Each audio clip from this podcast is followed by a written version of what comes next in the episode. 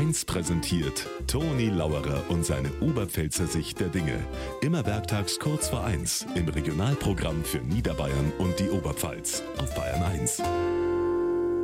Ist zwar nur mordsheiß, aber in die Medien tauchen schon die ersten Sommerbilanzen auf. Heute habe ich ein Interview gelesen mit einem Freibadbetreiber. Der hat gesagt, der Renner der Saison war die neue Wasserrutsche. Auch das Beachvolleyballfeld wurde gut angenommen. Und natürlich der Sprungturm. Der Erwin hat mir erzählt, er war mit seiner Frau insgesamt achtmal im Freibad. Dann habe ich ihn gefragt, was war nachher dein Favorit? Beachvolleyball, Wasserrutsche, Sprungturm? Wenn ich ehrlich bin, hat er gesagt, dann war's Currywurst.